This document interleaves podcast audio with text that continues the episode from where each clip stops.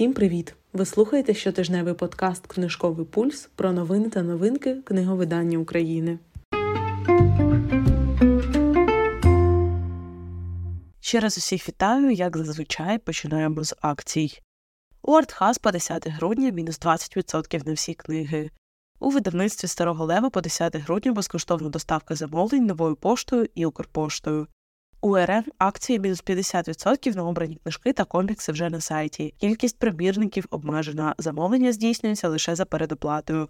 Акція не має часових обмежень і триває, доки позиція є в наявності. У Букс по 15 січня знижки мінус 25% на дитячі та дорослі бестселери. У Віваті до 14 грудня отримайте знижку на художню літературу, 15% при купівлі двох книжок та 20% при купівлі трьох і більше. Акція діє на книжки видавництва Віват в інтернет-магазині та офлайн книгарнях.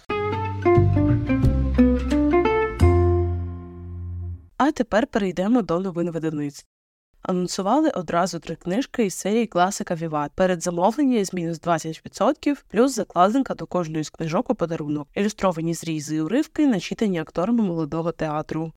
За ситуаціями Ольга Кобилянська і повість і новела ідеї мають багато автобіографічних моментів. Новела написана в рік, коли письменниця зрозуміла, що ніколи не зможе взяти шлюб з Осипом Маковиєм, якого одного тільки бачила своїм чоловіком. Упорядкування видання передмови примітки дослідниці письменників кінця 19-го, початку 20-го століття Світлани Кирилюк. Щасливо вийти заміж чи знехтувати особистим щастям заради мистецтва. Це та точка, у якій фокусуються пошуки в повісті за ситуаціями, новелі ідеї, фатальний збіг обставин, містичні знаки і сеанси гіпнозу переплітаються з розмовами про народ і музику, вибір життєвого шляху і хаос жіночої душі, гроші і зраду в різних її варіантах. І ще два чоловіки, між якими неможливо знайти рівновагу дівчині з химерним характером і екзотичним ім'ям. Аглая Феліцітас у світі, що вже відчуває на собі подих Першої світової війни. 272 гривні за передзамовленням. Маніпулянтка Івана Франка. Вперше зібрано під однією обкладинкою його жіночі профеміністичні тексти, у яких йдеться про емансипацію жінки, упорядкування, передмови та примітки відомих франкознавців та авторів науково-просвітницького інтернет-проєкту Franko Live Богдана Тихолоза і Наталії Тихолоз.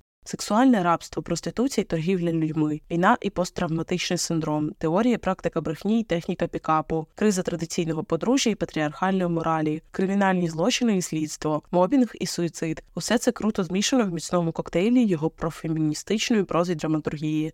312 гривень за передзамовленням.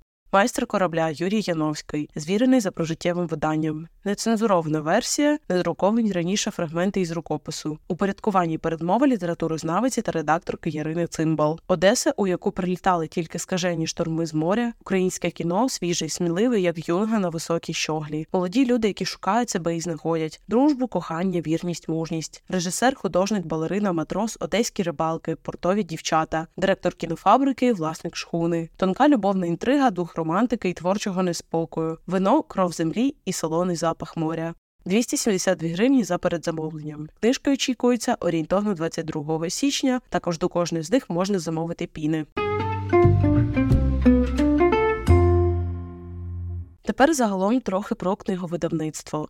Міжнародний фестиваль книжковий арсенал представив переможців щорічного конкурсу Найкращий книжковий дизайн. Цього року є гран-призер, що також переміг у номінації Текстова книга Курт Вонегут, Сирени Титана, видавництва Вавилонська бібліотека, Володимир Гавриш та Марія Гавриш, автори концепції видання, дизайну обкладинки та ілюстрації книги. У номінації Утилітарна книга перемогла книга Російський колоніалізм Максима Еріставі від IST Publishing, арт-дирекція Сергій Майдуков. Члени журі вирішили сфокусувати номінацію Візуальна книга книга до номінації Мистецька книга, оскільки, як і у попередні роки, у ній домінують видання про мистецтво, альбоми, фотокниги, каталоги. Тут перемогу здобуло видання Никифор, Мирослави Мудрак від видавництва Родовід та Українського музею у Нью-Йорку. У номінації Експеримент перемогла Єлизавета Берестова з самвидавом «When War is Coming Home». Журі також вирішило розширити номінацію Дитяча книга до номінації Візуальний сторітелінг, що дозволяє включати в неї будь-які жанри видань, де як і в дитячих книжках історія розповідається за допомогою допомогою візуальних засобів. Перемогло видання Блекаут хроніки нашого життя під час війни Росії проти України, серіграф Ані Іваненко, Женя Болосіна.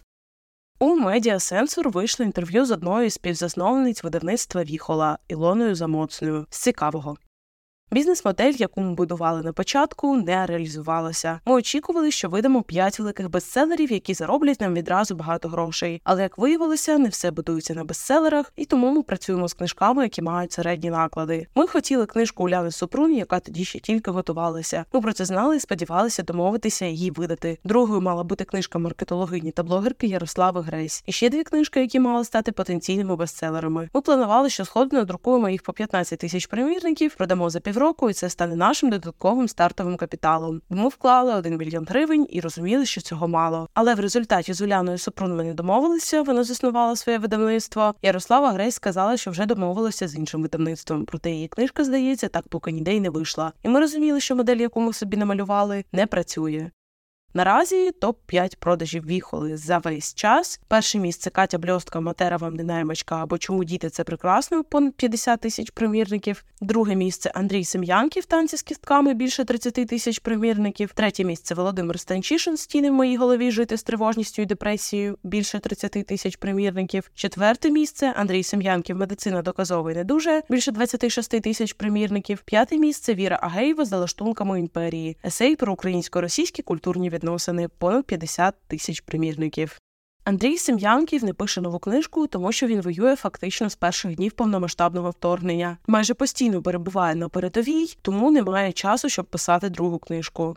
Зараз можу сказати, що ми вирішили взагалі не йти в перекладну літературу. Ми готові розширюватися у різні напрями літератури, прикладний дитячий підлітковий, але це мають бути українські автори і українські ілюстратори. Перша книжка Володимира Станчишина Стіни в моїй голові була створена з лекцій. Книжка емоційні гойдалки війни була створена з інтерв'ю.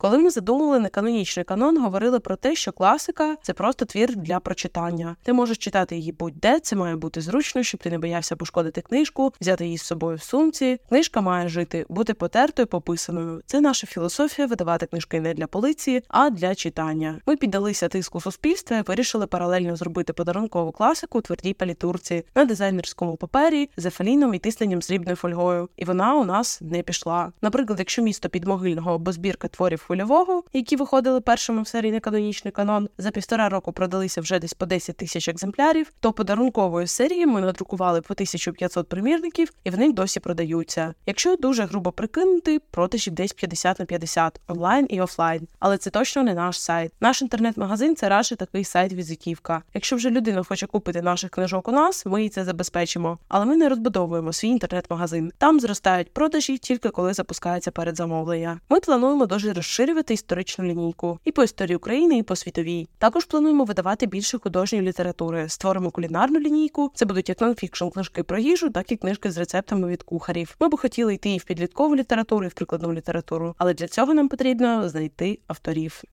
До національного тижня читання Український інститут книги разом із Kyiv Book Weekend провели опитування книгарень та дізналися, які книжки були найбільш популярними та мали найвищі рейтинги з продажу у 2023 році. Вони склали перелік бестселерів за підсумками цього року в чотирьох номінаціях: найпопулярніша українська класика, найпопулярніші книжки сучасних українських авторів, найпопулярніші переклади, найпопулярніші книжки для дітей. Літературні підсумки підбили на основі продажів друкованих книг у двох вибірках: великі рітейлери Book 24 книга Biz.UA, Yakaboo, Книголенд, КСД та наш формат із загальноукраїнським охопленням, і київські немережеві книгарні Сенс, Закапелок, Readeat і Кейт Букс Ірпінь. Найпопулярніша українська класика, безумовний лідер номінації серія Неканонічний канон видавництва Віхола. Найуспішнішими книгами, що увійшли одночасно в топ продажів чотирьох загальноукраїнських книготорговців з шести, стали місто Валер'яна Підмогильного і записки Кирпатого Мефістофеля Володимира Виниченка, видавництво Віхола та Тигролови й Сад Гетсиманський Івана Багряного, видавництва Апріорі. Ці ж книжки, а також повість про санаторійну зону Миколи Хвильового серед лідерів київських книгарень. Найпопулярніші книжки сучасних українських авторів. На першому місці книжка я бачу вас цікавить пітьма Іларіона Павлюка, видавництво Старого Лева. Вона зацікавила покупців всіх опитаних київських книгарень і п'яти загальноукраїнських майданчиків із шести. Ще три видання представлені в топах продаж більшості опитаних. Це драбина Євгенії Кузніцової, видавництво Старого Лева, нові темні вики колонія Макса Кідрука, видавництво Бородатий Тамарин і танці з кістками Андрія Сем'янківа, видавництво Віхола. Найпопулярніші переклади. Смаки покупців усіх київських книгарень збіглися на таких книжках: Мосад, найвидатніші операції ізраїльської розвідки авторів Міхеля Барзахара та Нісіма Мішаля, видавництво наш формат, фактор Черчилля, як одна людина змінила історію Бориса Джонсона, видавництво Віват. У Києві на Хрещатику відкриють ще одну книгарню Сенс. Ми відкриємо сенс в центрі Києва на вулиці Хрещатик, символічному серці України, яке було свідком багатьох історичних подій та культурних перетворень. Триваємось саме сьогодні у розпал великої війни, бо віримо, що нам варто більше уваги приділяти нашій культурі. Цей символізм, відкриття великого книжкового простору в серці країни, стане поштовхом до розвитку всієї української культури. Написав засновник книгарні Олексій Рінчак. Серед засновників, окрім книгарні Сенс, ви побачите такі українські компанії компанії, як WorkUA, Alter Group та Прожектор. Перша книгарня кав'ярня Сенс відкрилася у Києві наприкінці 2021 року. Книгарня на Хрещатику розпочне роботу в січні 2024 року. У коментарі тому Рінчак розповів, що мережа сенсів не обмежиться двома книгарнями. А на цьому тижні з новинами все. Сподіваюся, що вам було цікаво та корисно слухати цей випуск. В описі ви знайдете посилання на інші платформи та телеграм-канал, де можете залишати свої коментарі та побажання. А ми з вами прощаємося до наступного тижня.